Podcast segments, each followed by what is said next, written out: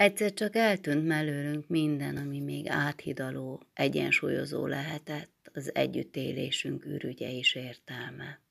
Amiről évtizedeken át hittük, hogy az egyetlen összetartó közöttünk. De akkor már annyira mindegyek voltunk egymásnak, hogy bízvást együtt is maradhattunk. Azelőtt sokszor vagdostuk oda, hát váljon, hát menjen, most már szóba se került ez.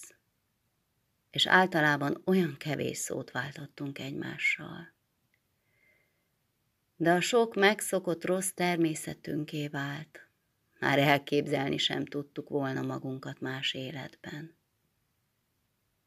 Dénes különben sem volt már az, akivel komoly dolgokról beszélni érdemes lett volna. Napról napra esett, szemmel láthatólag.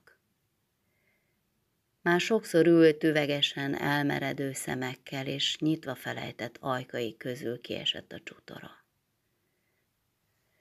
Én, hogy minden nap láttam, még nem is figyeltem úgy meg ezt a rohamos lehanyatlást, de ha mások idegenek jöttek, megütődve és fejcsóvágatva mondták, hm, veszendőben van ez. Az élet rugólazol, már zökkenik, meg-megáll, és összezavarodik a gép. Magyarázgatta elmélyedve Jakobi bácsi, az őszfejű, csitító beszédű, kedves kis öreg doktor. Már nem igen gyógyított, csak eljárt mindenüvé, és elmélkedett a betegségeken. Én pedig néztem ezt az emberi roncsot magam előtt, és egy régóta fészkelődő gond hatalmasodott el rajtam. A magam életének, igen, eztán nevetség, a jövendőmnek gondja. Megint özvegyen maradni, újra kezdeni a régi, szörnyű emlékű, sikertelen élethajszát magamért, a mindennapi kenyeremért. Nem igazi vakrémület nyilalt belém erre, rögeszmém, állandó idegfeszítő kényszergondolatom lett ez. Majdnem két évtizednyi volt a távolság már attól az időtől. A megélhetés azóta csak nehezebb lett, én pedig holt fáradt, elcsigázott. Mit csinálhatnék? A gyerekek még oly sokára állhatnak a maguk lábán, ha ingyen helyel, ösztöndíjjal tűrhetően el vannak is látva, de később is rájuk szorulni, vagy rokonokra, úgy szétesett, elmálott a mi családunkból az a régi híres összetartás. Vagy hogy minden család így van, a kor hozza ezt magával. Már néhány hónapnyi vendéglátása se igen számíthatnék sehol. Az anyám Telegdi halála után nem sokára Pestre költözött. István nagybátyámék mentek fel előbb, nyugdíjasul, csendesen, és előbb eladták itt berét. Hisz igaz, hogy a sok gyereket jobban, olcsóban lehet ott felnevelni. Ágnest vonzhatta Meláni is, akit nem is barátsága, hanem rajongó áhítattal vett körül.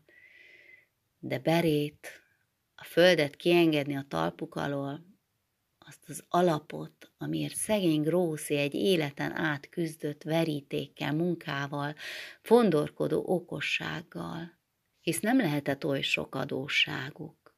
Bár egy időben csak ugyan nagy lábon éltek itt, és városszerte híre volt, hogy Ágnes Karsbádba ment Melánival, és hálókocsiban aludtak, étkezőkocsiban ettek az úton. Itt a bőség hazájában a dúskáló jólét tradíciói közt nevelt család körében hallatlan volt a fényűzésnek ez a formája.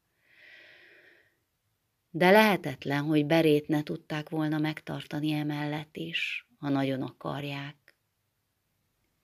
Hidd el, nem sajnálom, mondta Ágnes a búcsúzáskor, egy jó emlékem se köt hozzá. Csak gond, vesződtség, minden tavaszkor kivonulás az egész siserehaddal, a trágyaszagú füllet és poros faluba, őrült sok munkával, hajszolódással, vegyes tengődésbe. pár hétig takarítani, meszeltetni, rendezkedni, befőzni, aszalni térre. Ha vendég volt, csupa gond és utánajárás, de ha nem dolgozott az ember, az egyhangúság ölte és butította. Szegény anyósom életében folyton elnyomva éltem. Gyereket szültem évről évre. Később, hogy felszabadult kicsit az életem, nekem is volt egy kis virágzóbb korom. Igaz, egy kis öltözködés, bogárzás, bolondéria. Nekem később, mint neked, Magda, de minden asszonynak kijut egyszer belőle. Hát én bizony a város szerettem aztán, embereket, életet körülöttem, és az egész bere, kinyaralás, a falusi idill csak terhemre volt bizony. Ennyi az egész. És így érez, én látom sok más is a családunkban. A híripi gyerekek is hallom megosztoztak az apjuk halála után. Nem kötötte már ezeket semmi ahhoz a darab földhöz, ahol felnőttek, vagy amiért az apáik verejtékeztek, csaltak, meg pörösködtek élethosszig tartó szenvedéllyel néha. Ezek mind városba vágytak, fel Pestre, zajos utcákba, színházakba, munkátlan háztartásba, lebzselő, olcsó, könnyű, koplaló életbe. Még a mama is, lám az öreg fejével, milyen vígan beletalálja magát. Hidd el, írja egyik levelében, ez a legnagyszerűbb hely. Az egész ország népe felhúzódik ide, lassan családonként. Aki nyer a lottérián, idejön fényesen elkölteni, aki lekoldusodik, idejön nyomorogni, aki sikkasztott vagy megesett, idejön elrejtőzni, aki eszével, szépségével, huncutságával, vagy akár milyen kis tudományával kereskedni akar, ide kell jönni neki. Itt megélnek vérgát csinálásból, újságárulásból, versírásból, férfi csábításból. El nem gondolhatod, hogy mi mindenből. Ezzel a kis havi negyven forintommal, Isten áldja meg a szegény anyám eszét halóporában is. Egészen jól meg vagyok itt. Elhidd azt. Kis hónapos szobám van egy családnál. Nagyon jó. Csak ez a féreg ne volna itt annyi, verje Isten. És nappal alig vagyok otthon. Hol egyik rokonomnál, hol a másiknál elidőzöm. Csak arra ügyelek, hogy ne egyek egynél se, mert az biszámba jön. Kiülünk a ligetbe, a kocsikorzót nézni, fiam. Itt az ember szeme lakik jól, odalent meg még mindig sokat törődnek a gyomorral. Vasárnap kávéházba megyünk. Ez se áll, mondja vidéki asszony hogy elmerjen menni, mint valami kaszinóba, asszony barátaival egy kávéra, és harminc krajcárért sok habot, divatújságot, villanylámpát, jó meleget kap. Három pincér szaladoz körülötte, és üvegablakban nézheti az utcát, ahol folyton-folyton jön-megy a sok ember, és kétszer se látod ugyanazt. Milyen érdekes kis regényeket lehet itt megfigyelni. Hát még amikor az ember otthoni ismerőst lát, megörül, meghálálkodik, kérdi, mit csináltok idefen, lelkem? Itt lakunk már fél esztendeje, és mindig több-több, te, a minap elében áll a körút kellős közepén egy hóri horgas, őszes, rongyos ember, a hóna alatt csomó újság, rám néz, elkacagja magát nagy örömmel, aztán ilyen rigmust mond – Zimánklári aranyrózsa, fényes orcát hervadóba, tündöklésed hébe-hóba, elfizetted sorsadóba. De meglátszik rosszba, jóba, hogy te rólad szólanóta. Én is érted, most tudj róla, kutya lettem volna. Képzelt ki volt ez a vénbolond, hát Jánoska, a Szécsi valai inasa aki a sok kamélia csokrot hordta nekem ezelőtt vagy harminc esztendővel. Az öreg itt újságjárus, szocialista meg népköltő, hazafi János. Ilyen rigmusokból él, ezt mindjárt fel is írta nekem, markomba nyomta. Az utolsó öt forintomból adtam oda egyet. de úgy, mintha még sok volna. Hát nézd el, rám ismert. Ti mit csináltok? Hogy van a Dini egészsége? Marcsi meg Zsuska járt itt tegnap, mondják, hogy rosszul. De csak az a nagy sor, hogy annak már tíz esztendeje van a megyénél. Hát penzionálják, ha nem tud már dolgozni. Mint az én Péteremet. Csak hogy akkor az asszony nem kap utána semmit, neked pedig nincs, mint nekem, ez biztos is. Mit csinálsz akkor, fiam? Csak imádkozz, hogy ha már az Isten csak ugyan el akarja venni, hát inkább, bár ilyet vétek leírni, de imádságban ki lehet magyarázni. Hely, ha egyszer te is feljöhetnél, összeköltöznénk egy jó kis lakásban, vígan élnénk két független özvegy. Megérdemel az asszony is egy kis pihenőt, ha, mint mink, két férjet szolgált. Hát jobb fordulást, ég veled, ölel anyád. Utóirat. Fiam, te, azt a hét zsák mindenféle limlom könyvet, a szegény Péter uram örökségét, amit ott hagytam nálatok a padláson, add oda mégis a piaristák bibliotékájának. Két forintra mondják zsákját, az is valami. A boltos csak ötven krajcárt ígért, mert az pakolni venné. Ölellek, anyád. Mama ilyen volt. Őt sehová, semmihez nem kötötte valami nagyon erős, széttéphetetlen szál, ezért minden új helyzetbe könnyen és gyorsan beletalálta magát. A humoros, kedves modoráért, még mindig jó és úri megjelenéséért, közlékenységéért mindenütt hamar megszerették. Ó, gondoltam, én már nem mennék sehova innét. Új életet kezdeni, szokni, alkalmazkodni. Nem nekem való az már. Öregebb vagyok én az anyámnál. De mit kezdek majd szegény maradék életemmel? Hova fordulok az, az ember addig húzza ilyen félholtan, amíg Istenem, vétek vagy vétek, hogy ettől kell rettegni, de hát ezen múlik minden. Még egyszer a magamra hagyatottságot, élettel küzdést, mások alá rendeltséget nem bírnám megpróbálni. Dénes mellett mégiscsak magam asszonya voltam a nyomorúságban is, és a házamban egyedül intéző és uralkodó. Ő ugyan semmibe se avatkozott, szegény soha se.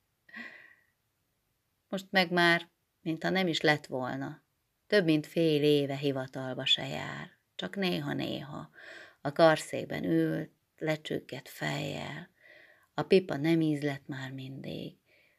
Az ételben sem válogatott, hanem a rossz, olcsó, vendéglőből hordatott kosztból hapsolva dúlásig evett. Abból a havi hatvan forintból éltünk, ami fizetéséből a letiltások és nyugdíjlevonások után megmaradt. De a házban csend volt. Olyan, mint soha eddig életünkben. Se gyerek, se család, se veszekedés. Itt őriztem ezt az élő halottat, és jártam, keltem körülötte. Főztem, mostam, takarítottam rá, de már nem a régi haragos, kínos szenvedélye, hanem valami új, szelíd, apácás megadással. Egy új ábránt kezdte betölteni az én összezilált, megzaklatott valómat a vallás, a földön túli reménység, valami holtra fáradt megtámaszkodás, egy felsőbb, szelíd megbocsátó, és részvételi gondviseletben. Igen, ez is eljött. Az asszony létem átment a krízises esztendőkön.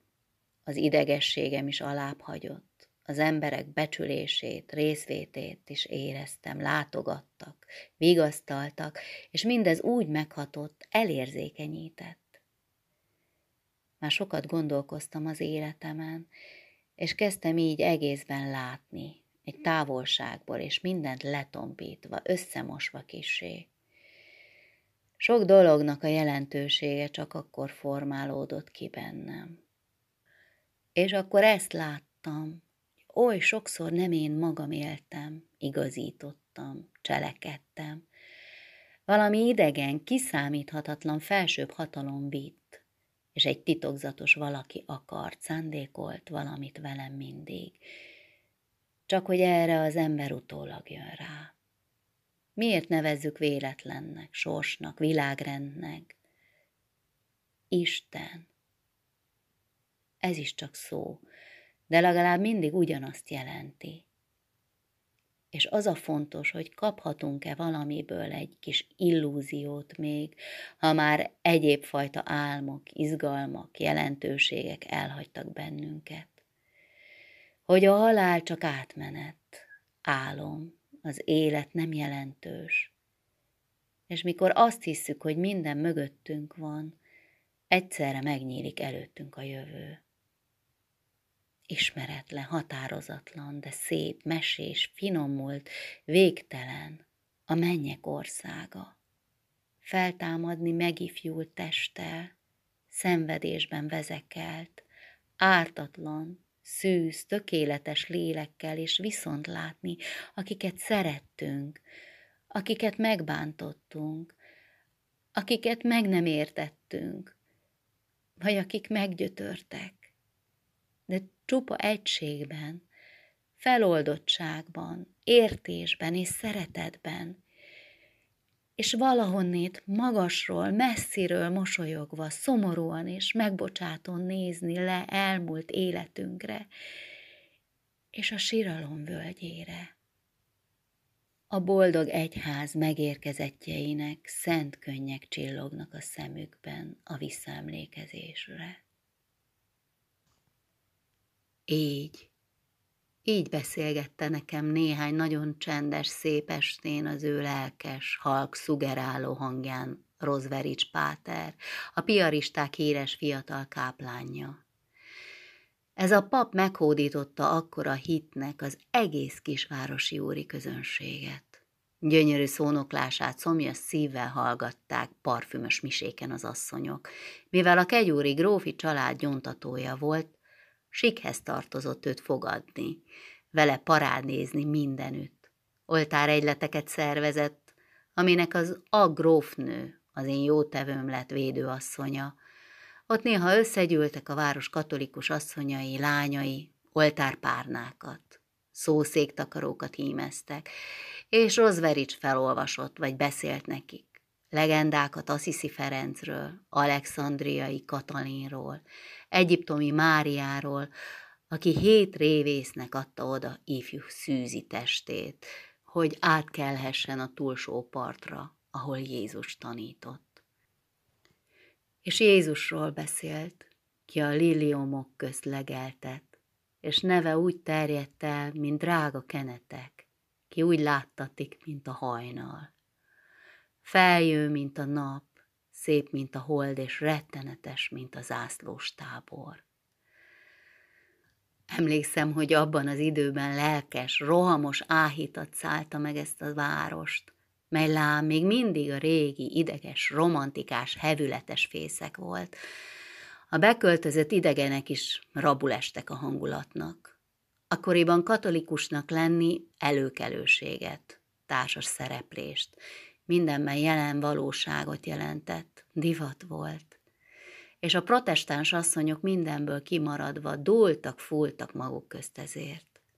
És én, a lesüllyedt, elszegényedett, lejárt asszony, belejutottam abba az áramlatba, mely gyöngéd és szent testvériségbe kapcsolt a városon most szereplő nőivel.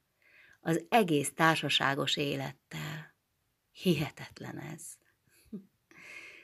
viseltes egyetlen fekete ruhámmal, eldolgozott kezeimmel, szégyenletes, kihíresztelt szegény sorsommal benfedte személettem. Az oltár egylet egyik titkárnője. Rozverics protezsált, ő vitt, lelkesített bele engem is, mint a többieket. A lányaim a piaristák gimnáziumában vizsgáztak, ismerte őket. A jó grófnő istán figyelmeztette rám, felkeresett, vigasztalt, térített és meghódított. De éreztem, hogy nálam nem divat hóbort ez, hanem belső, lelki szükség. Az Úr hív, mondta a pap, és olyan magasztos, örvendetes, felemelő volt ezt érezni. Az volt a szerencsém, hogy gyerekkoromban nem neveltek vallásosan, s a rétus minden szépsége, fantasztikuma, a szavakkal igézés titokzatossága, a hagyomány poézise, és a dogma kristályos észfelettisége mind-mind újan, meglepően, kopottság és megszokás unalma nélkül jött rám, és friss ámulatba ejtette az én egyéb utakat járt, elfáradt lelkemet. Aggodalmaim, rettegtető gondom közepett szabadulás és szépség volt nekem a hit. Jött némely csendes estéken egy összerántott ajkú, komoly, lelkes szemű, halovány, szent, ifjú szerzetes, ki minden világi tudományt, művészetet, irodalmat megismert, és nem vált meg a hittől, sőt, fanatikusa volt, és önzetlenül, hivatásból, Jézusi szeretetből foglalkozott velem, és fontos volt neki az, hogy én megtérjek és idvezőjek. Érthetetlen, csodás, magasztos és buzdító volt egész lénye előttem, mint szenteknek egyessége, a tökéletesülés útja, vagy az ellenségek szeretete.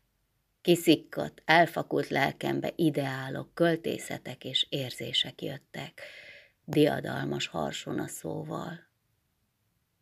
A hit, mondta. Bennünk van, és nem a dolgok valódiságában. A hit a lélek állapota, a szív szándékos átengedése, alázat és odaadás. Ez a fontos. Ön elhiszi, hogy a föld gömbölyű, és a nap körül kering.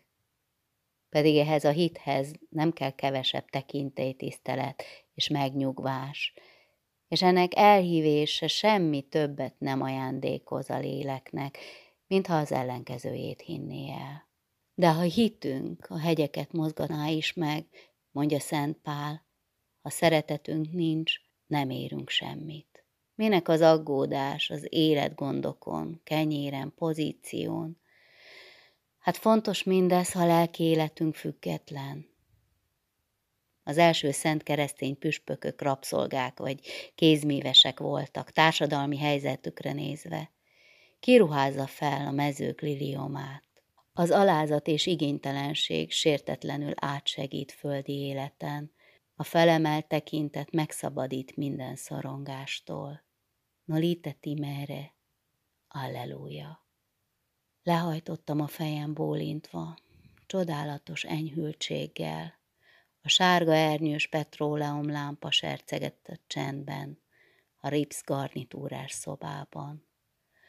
Odakin a kis utcán puhán ütődtek a sietők léptei a vastag friss hóban. Mennyi ilyesféle hangulatú, télies, meleg, meghitt estéje volt már életemnek, gondoltam hirtelen. A szomszéd szobából az alvó ember nehéz horkolása hallatszott. Templomba jártam, gyóntam, áldoztam rendesen. Most nemrég, hogy itthon volt, beszéltem Arcsi lányom, hogy most valami újfajta idegorvoslás van, amely kikérdezés, vallatás, beszélgetés által enyhít és gyógyít. Hát azt hiszem, az egyház ezt jóval előbb kitalálta, és olcsóbban, népszerűbben, tökéletesebben míveli. Odahajtottam fejem a gyónószék viola bársony könyökilőjére, és áradón, egészen fenntartás nélkül öntöttem ki önmagam, az életem, érzéseim, tetteim és zavaraim. És teljesen éreztem ezt, feloldozás, megkönnyebbülés, béke. Olyan okosan, finoman, komolyan ápolgatta, gyógyítgatta a lelkemet az Istene csodálatos szolgája. Úgy éreztem, hogy rá vagyok szorulva, mint egy orvosra, vezetőre, támaszra az úton. Hátrahajtott fejjel, félig hunyt szemekkel ültem a templom egy hátrább padjában, és néztem a tömjénködös félhomályt, a boltívek elnyúló messzi árnyékait, a smaragd és rubin színű ablaküvegeken át a fénysávok pásztás, színes mennyországias bűvöletét, ha szilánkba törtek a padló kockás mozaikján, s a redős ruhájú szenteken, vagy messze ben álmodtak fehér csipkéken a nagy oltárt, a mély fakó arany derengést, a lenge káprázatot. Rozverics járt kelt ott, nyulánk alakján, finom vállain az egyház álmatag színű köntösei, sárga és fehér. Úgy világított, mint valami lágy fénypalástban nesztelenül léptelt, fordult, hajladozott, sejmes hangja hipnotizálón zümmögte a változatlan, titokzatos idegen igéket. Egy ködös, februári reggel, ahogy kicsit zsibbattan kiléptem a hótól fehér, profánul világos utcára, Maáré mantillás anyóka igyekszik előttem, sebbel lobbal tipegve. De a régi gyöngytíszes, viharvert kalapjára ráismertem. Beértem, ráköszöntem csendesen. Zimán Ilka volt. Jó reggelt, kedves egy lelkem, nyújtja felém pamutkesztyűs kezét a Moyette Move-ból. Ó, Magdi, milyen rég láttalak! Te, te asszony! Hát lád, a templomba járók mégiscsak találkoznak. Bólintottam, és néztem fonnyat ezer ráncú képét, csapzott, őszes haját, egész pongyol a kapkodó, sopánkodó és köhögős kis öreg valóját. Úristen, de összeesett ez. Hát így elmegy az idő. Hogy vagytok, lelkem, egy jányom? Mi van avval a szegény, szerencsétlen emberrel?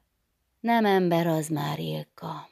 Már nem is beszél jól. Alig érti a szót. Éppen csak eszik meg lehel. Látogasd meg, Tanti, ha érdekel. Minek tenném én a szédes Magdám? Én még másféle voltára is emlékszek. Minek látnám úgy? Neked ugyan kijutott szegény asszony, ápolod, vírasztod, de ládé meg kell szolgálni mindenért, előbb vagy utóbb ezen a rongyvilágon. Ő szegény sokat élt, sokat kóringyált mindenfelé. Elrontotta magát a sokféle jóval, mikor mi még nem is ismertük.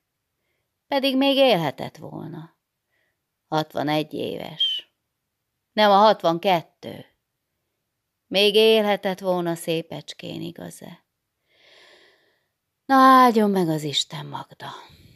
Mégis jól esik látod, hogy egyszer a templomból jövetménk összetalálkoztunk. Vérel futott, fénytelen szeme vizenyősen úszott a könyvben. Vörösre fújt az órát, szipákolt, köhögött és megszorítottuk egymás kezét még egyszer. Egy télies reggelen a nagy templomból jövet.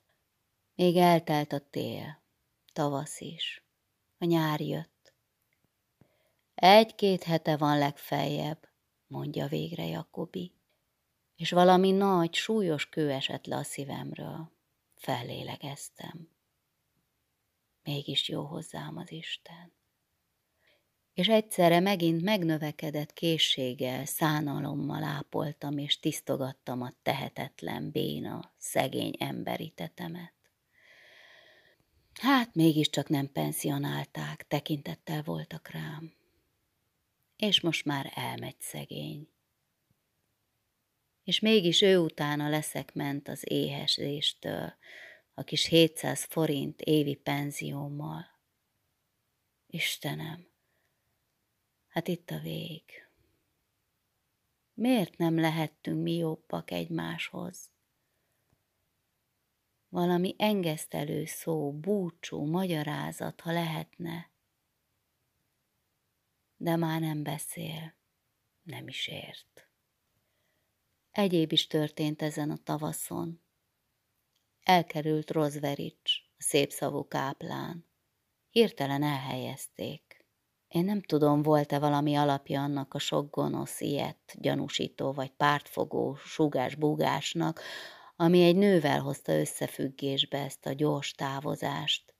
Egy harminc éves, még mindig szép, tiszta arcú és komoly leányjal, aki csak áhítatnak és jótékonyságnak élt, az egy lett másik titkárával.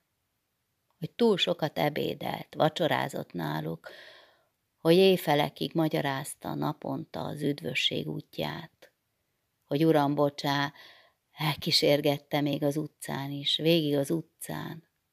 Boltba, miért mentek ők együtt a rőfös boltba szegény gyerek ruhát venni? tudakolt a diadalmas gúnyal a protestáns közvélemény, mely egyszerre felülkerekedett. Két esztendeje bolondítja itt a várost, megmétejezi a régi egyetértést a felekezetek közt. Óbortosát teszi az asszonyokat, mert egytől egyik bele vannak szeretve, és a Krisztus urunk csak szívbéli kerítő itten. Így szájaskodtak a magyar utcában, de nyilván elsimult volna az egész, nyilván diadalmaskodott volna igazával egy tiszta életű ember. De ő nem küzdött, nem állt szembe. Sietve áthelyezést kért, s a grófné, hogy le nem beszélhette, sajnálkozva, de elintézte ezt neki. Vajon igazán volt valami érzésbeli alapja, finom, légies, szent kezdete, félelme vagy küzdelme annak, amit piszkos szájjal, de maguk sem híve suttogtak, félig sejtetőn a mellőzöttek dúló-fúló tábora. Hisz emberek vagyunk, tehát nem lett volna szabad így feladni a harcot, gyáván menekülni, de ki tudja, mi omlott össze, micsoda néma tragédia játszott a kemény, szigorú és harcos fiatal lelkében. De hogy elment, ez a bolond, ideges, lelkesülő és hirtelen, csúnyán kajánul kiábránduló város egyszerre lerázta magáról mindazt, amit ő súlyos, áhítat palástól, kötelesség terhül, ráruházott, csodálatos, szívek berezdülő szavával. Mindnyája szerelmes volt bele, kacagták egyszerre a férfiak a luterának s a szomszédváros társasága. És ezek megszégyelték, elhallgattak, utóbb maguk is a nevetőkhöz álltak, mint a gyáva tanítványsereg kielárulta Jézust. Divat volt, hóbort, két unalmas szezon játszódása. Egyszerre a régi lett minden. Cinikus beszédek, kétertelmű társalgás, szabadosság, jókedv, hangos együgyüsködés. Hm.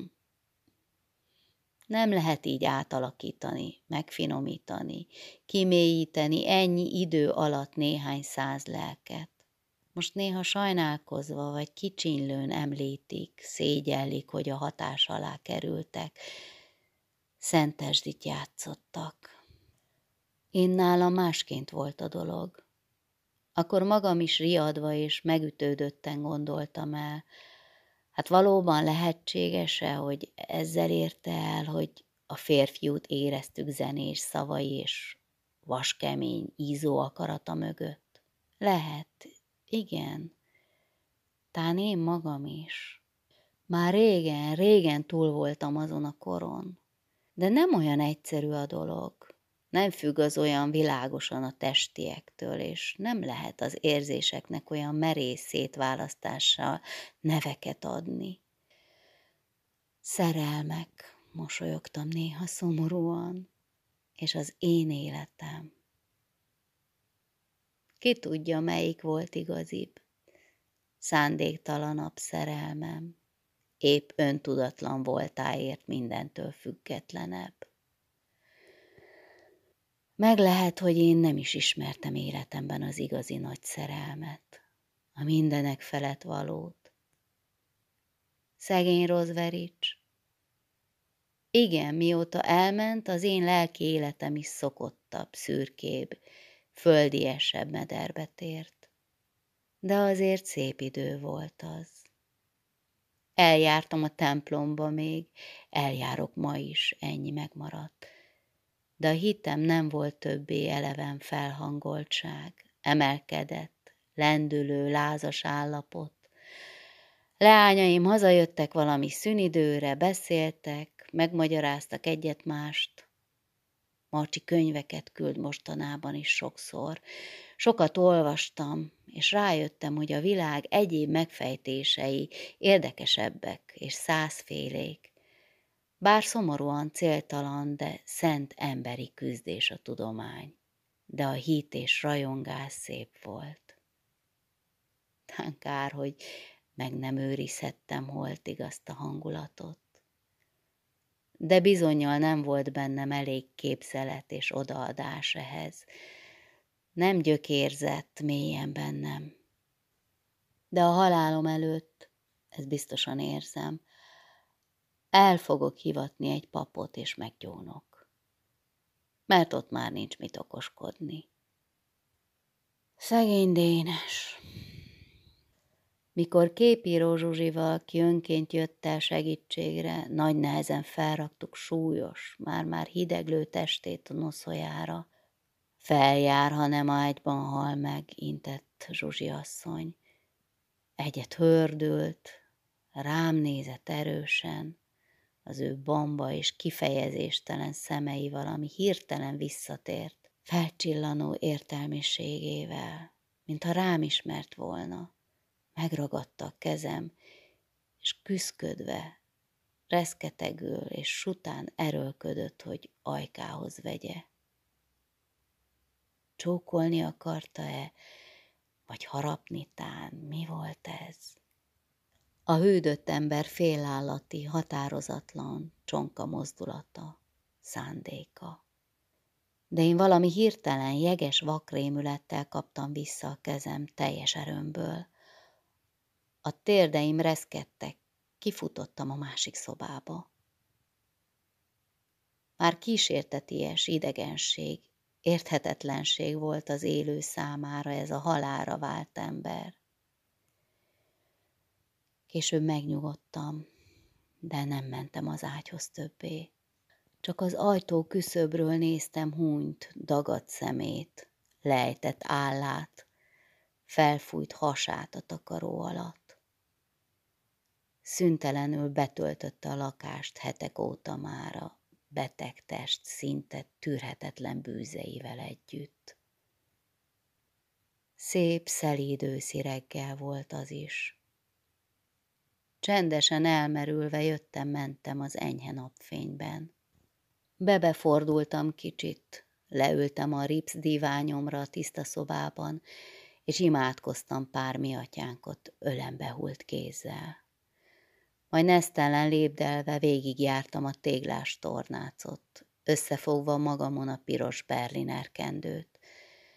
Megterítettem magamnak egy kis reggeli kávéhoz, csinosan, tisztán a lakkosra mázolt pici kerti asztalon. Elnéztem messze a kék-fehér levegőben. Hát ma teljesül, gondoltam még szelíd elcsillapodással. Hova megy? Mi lesz vele? Van-e ő most ebben a percben még? Hogy múlik el? Hova jut az ember? Mennyi néma titok? De mindezt most olyan egyszerűnek, kézenfekvőnek tetszett. Hisz nem ma fog meghalni. Évek óta naponta elhal valami benne, ki tudja milyen rég.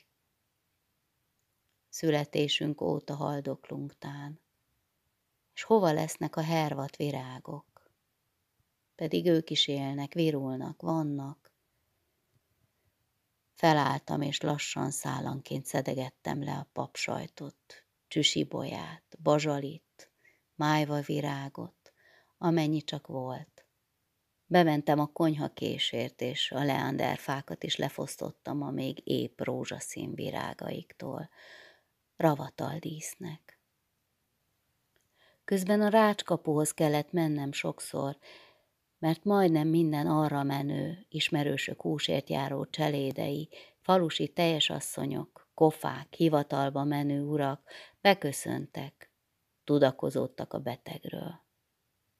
Mikor tizenegy tájba behívott Zsuzsi, már fel volt kötve az álla egy fehér szalvétával, és a két szemén két súlyos ezüst forint. Zsuzsi tette rá a magáéból, hogy szépen csukódjanak. Három esztendő is eltelt azóta.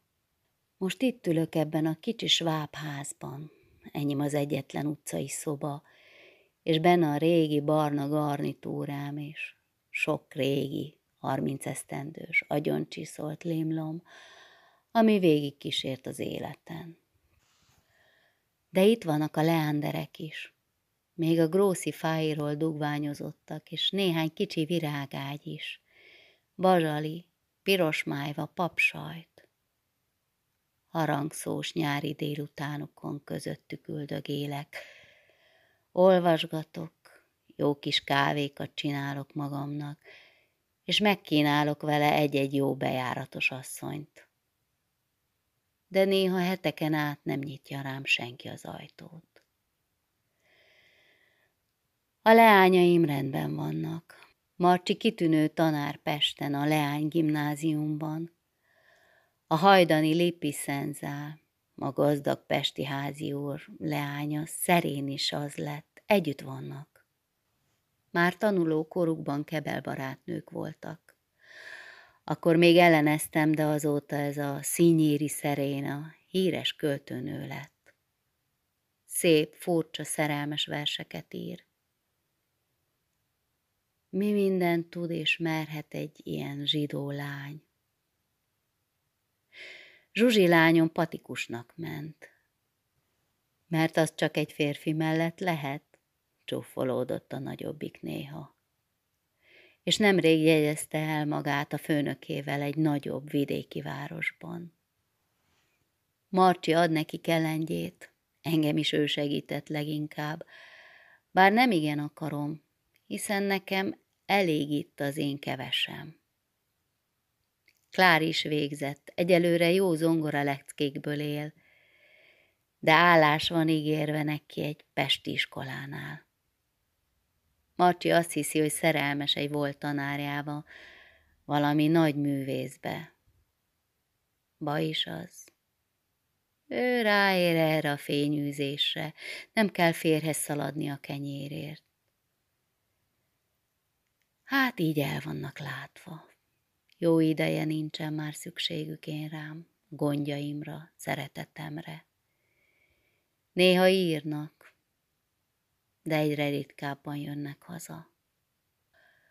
Szép nagy csendesség van, tisztán hallik a harangszó, és én ölembe ejtett kézzel tudok egy helyben ülni, soká, egyedül, és eltűnődni százféleképp fűzve, magyarázva, felújítva a messzi, messzi élet dolgain.